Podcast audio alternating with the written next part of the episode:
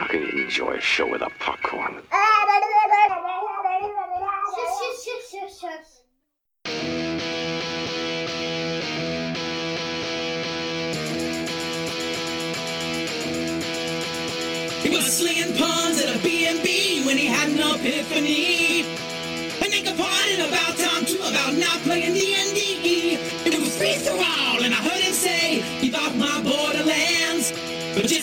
and let Spencer do his trick, cause you're incapable hands.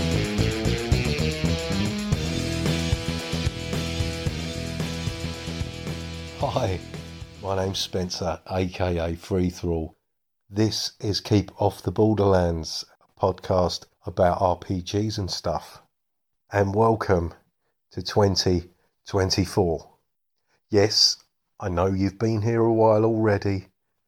I hope you don't mind, but I'm going to be spending this episode doing a bit of housekeeping, a little tidying up, taking care of a few loose ends. Stop that. Firstly, before we get into any customary calls, I have a special announcement to make regarding a new feature.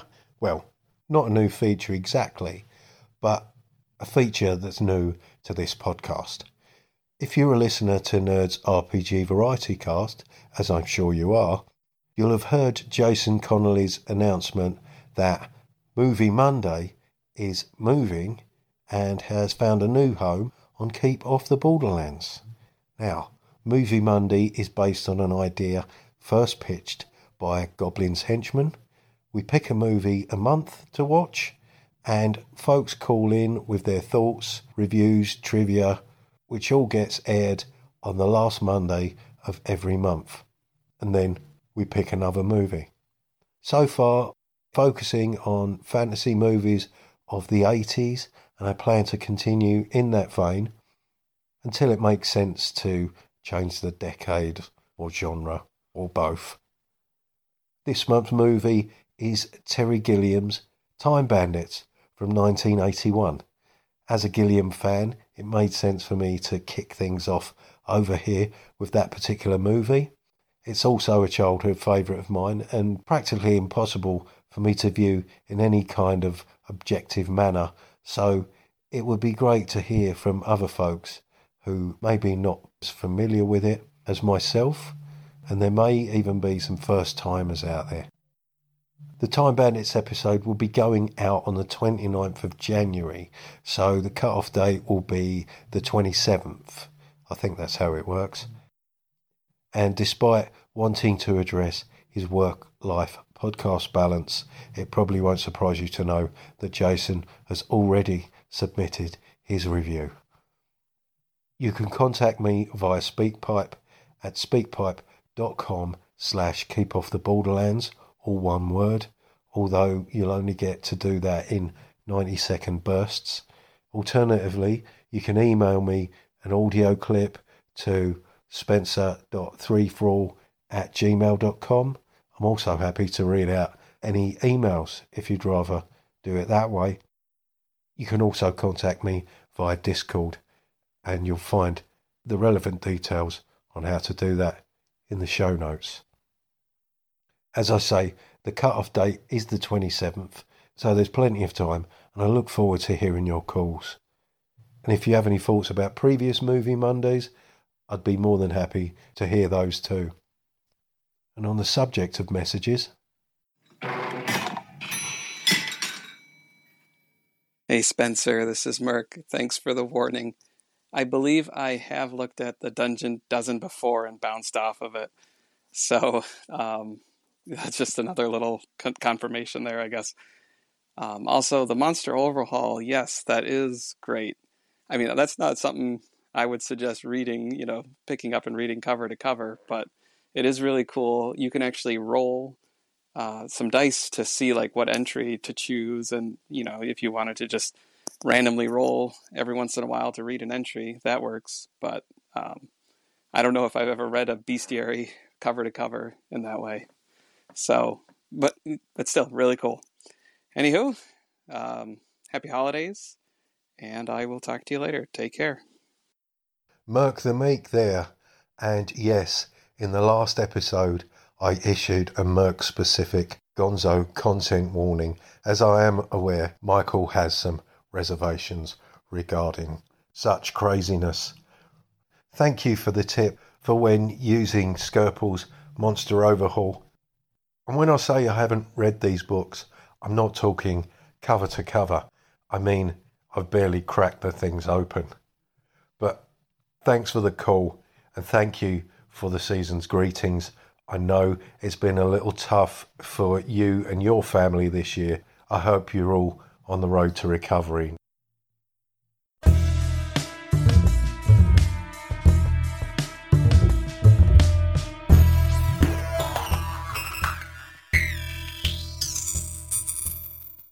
So, there were some glaring omissions from the previous episode regarding the best looking RPG books I picked up last year, and there's a little bit of errata.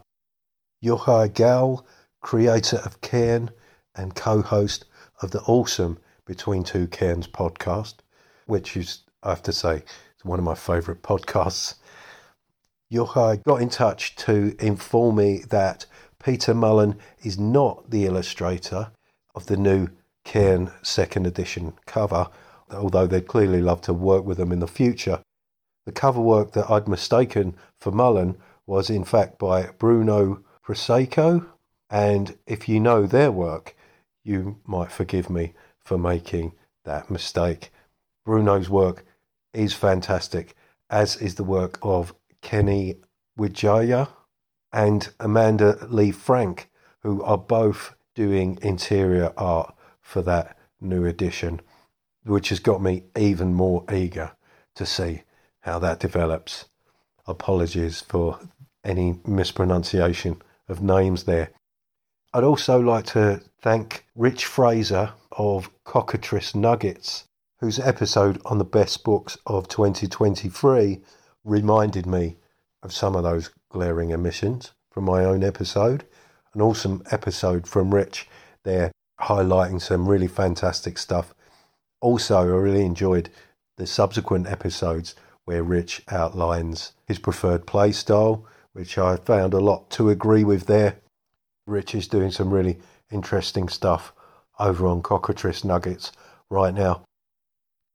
And another podcast episode that reminded me of some other great books I picked up was the Weekly Scrolls 2003 year end review episode, where they look at the systems that came out on top from their reviews this year. Another great podcast, well worth checking out, especially if you're looking for reviews of indie and OSR systems. So, yeah, let me take you through some of those great books that I overlooked.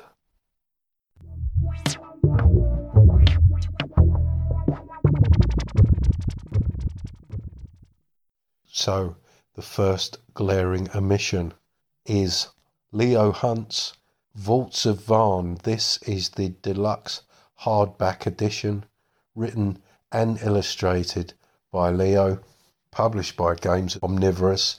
It's based on Knave, inspired by the books of The New Sun by Gene Wolfe, Frank Herbert's Dune, and Hyperion by Dan Simmons. I'd say it was a post apocalyptic science fantasy setting. I know there's been a lot of talk about what constitutes post apocalyptic settings over on Nerds RPG Variety Cast, and also M.W. Lewis put out a very interesting episode of the Worlds of M.W. Lewis exploring the meaning of the term apocalypse. For me, I think an important feature of a post apocalyptic setting is that there has to be some kind of break in continuity that separates the new world from the old. It's not necessarily about adapting to fundamental changes in the environment.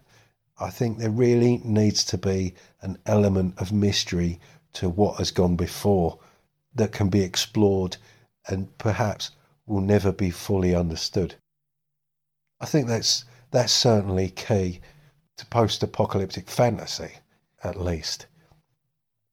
Incidentally, the arguably off kilter 1975 post apocalyptic movie A Boy and His Dog, starring a very young Don Johnson, is actually set in 2024. But I digress. So, what else did I miss out? The Black Sword Hack Ultimate Chaos Edition by Kobayashi with some very flavourful art from Goran Gligovic. Almost certainly getting that wrong. Just one of the many glorious books published by the Merry Mushmen. I mean, just looking at the cover, you can tell is very heavily influenced by Moorcock's Elric. In fact, there's an extensive bibliography in the back. Um, I'll just go through the through the authors listed here: Joe Abercrombie, Poul Anderson, Jess Bullington, Michael Chabon, Robert E. Howard, Kameron Hurley, William King, Fritz Leiber, Michael Moorcock, Fred Saberhagen, Jessica Amanda Salmonson, Michael Shear, Carl Sherrill, Darrell Schweitzer, Jack Vance, Karl Edward Wagner, and Gene Wolfe. And I have to say, most of whom's work I haven't read. Most of whom's work? You know what I mean. Next up, now, if John Allen Large of Red Dice Diaries is listening, I will ask you to please cover your ears, John, because the next book is Laurie O'Connell's Hieronymus, which is an RPG and a landscape art book. A series of hex scrolls inspired by and utilizing the art of Hieronymus Bosch, a 2d6 system that sees players traversing Bosch's nightmarish fantasy hellscapes. And this is quite a piece of work. What else have we got? Oh, The Throne of Avarice by Brian Yaksha. A toolkit for creating an exploitative empire of reprehensible rulers, corrupt companies, and feuding factions. A beautiful setting book for a not so beautiful setting for Best Left Buried, a horror fantasy game that I've still yet to play. And then there's a bunch of awesome looking Kickstarter stuff that I'm waiting on, which I'm not going to get into here. Santa did come through this year, I have to say, because I found beneath the tree the Dragonbane boxed set, and very nice that is too. And I've still yet to delve into that properly. And, uh, well, I think that's enough to be getting on with.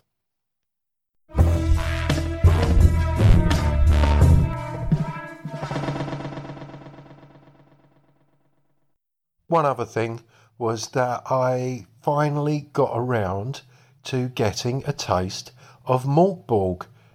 First of all, with Castaway, the desert island survival hack. That, that was a very interesting experience, and um, Barney Barney Dicker of Loco Ludus was also playing in that game.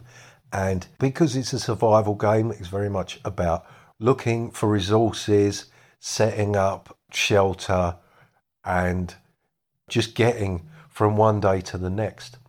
Barney made an interesting observation that um, in in his games he, he tends to be a little hand wavy when it comes to things like resource management because well just because of the this style of games that he plays is quite improvisational as a GM and um, you know likes to make, make sure that players player characters have all opportunities available to them to make the most of whatever situation they find themselves in.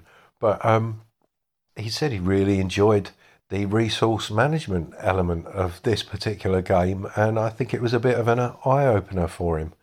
Yeah, so that was fun. And as I say, it uses the Mörk Borg system, and it wouldn't be long before I got a taste of some straight up, unadulterated Mörk Borg run by Scott Dorward the first episode of which began with us uh, starting a bar brawl, almost getting ourselves killed, and practically demolishing an entire tavern. That was before we even got a whiff of an adventure. That was great fun. And uh, what I thought was interesting about Mörk Borg as a system is well, I didn't realise that similar to the Black Hack, the players are essentially doing all the rolling, rolling to attack, and rolling to defend. But despite it being quite a light system, there are quite a few aspects of combat in particular that took a little getting used to. I felt it was a little more fiddly than I was expecting, but I'm sure I'm sure I'll get used to that in no time at all. But uh, yeah, very very enjoyable game indeed, and and it was nice to just play a really miserable character for a change. that was quite cathartic. Um, just one other thing. If anybody would like an invite to Bluesky, I've got a few stacked up. If you're not familiar with Bluesky, it's basically Musk free Twitter. And as it's invite only, it's a far more pleasant place all round. So if you would like an invite, just hit me up on Discord or whatever.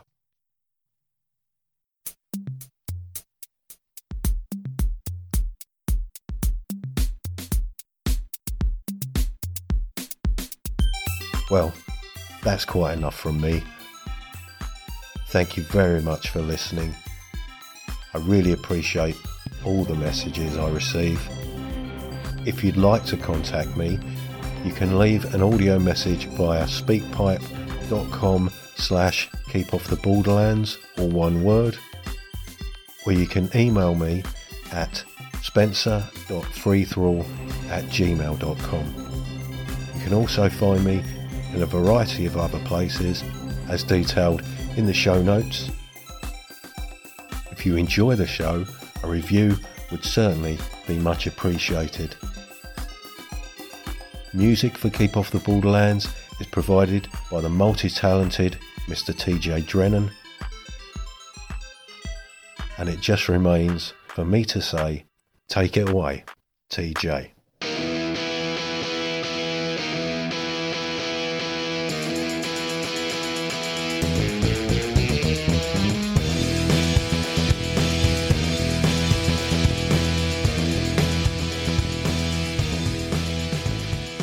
Warning If celebrating the sound of dice hitting the table and pondering the meaning of the many acronyms within your player's handbook doesn't cure that burning sensation, please see your doctor.